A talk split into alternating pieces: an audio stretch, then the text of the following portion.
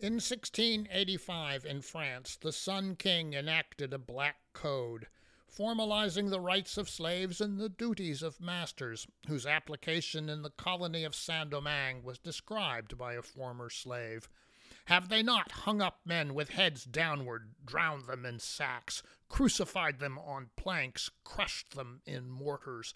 Have they not thrown them into boiling cauldrons of cane syrup? Ah, sugar.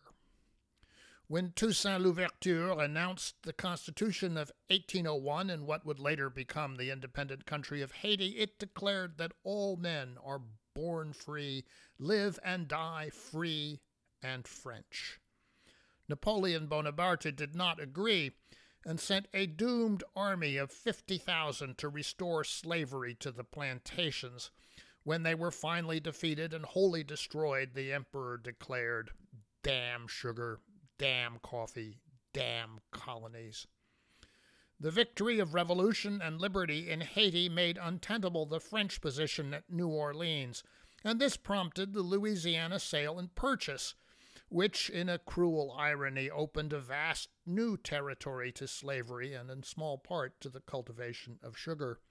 Meanwhile, over time, the rise of sugar beets moved that cultivation into the heartland, giving rise to protectionist politics and the quota system of 1934. Initially, Cuba had almost all of the quotas not reserved for the United States and the Philippines, and uh, however, with the revolution of 1959, this was cut to zero, and another damn colony went on its way. The first thing I ever did as a summer employee of the Joint Economic Committee in 1974 was to draft a short speech for a Congressman, Henry Reuss, Democrat of Wisconsin, which was credited by some with carrying the day in the repeal of the sugar quota that year. This unfortunately coincided with a vast peak in world sugar prices, for which we were sometimes later blamed proving once again that good deeds do not go unpunished, and that in these matters you do have to take the bitter with the sweet. In 1982, the supposedly free market Reagan administration put the quotas back.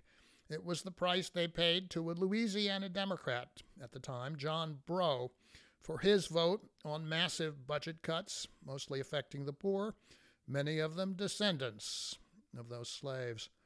Breaux was candid. My vote, he said, cannot be bought, but it can be rented. Thus it ever was, and in Austin, I'm James Galbraith for The Secret Ingredient.